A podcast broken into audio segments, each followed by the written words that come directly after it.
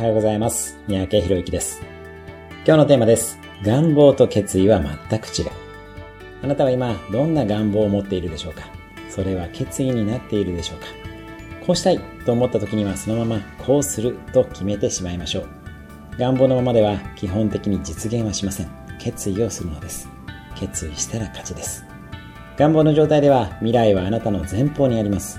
一方、決意した瞬間、未来は今のあなたの中に入ってきます。願望を持ったらそのまま決意をしてしまいましょう。決意をする際には何らかの儀式のようなものをするのがポイントです。私がコーチングやコンサルティングの際によくやるのは一度立ち上がってもらって決意ができたら再度椅子に座るというものです。自分は決意をしたのだと自分自身でしっかり認識ができる儀式をしてみましょう。決意したら勝ちです。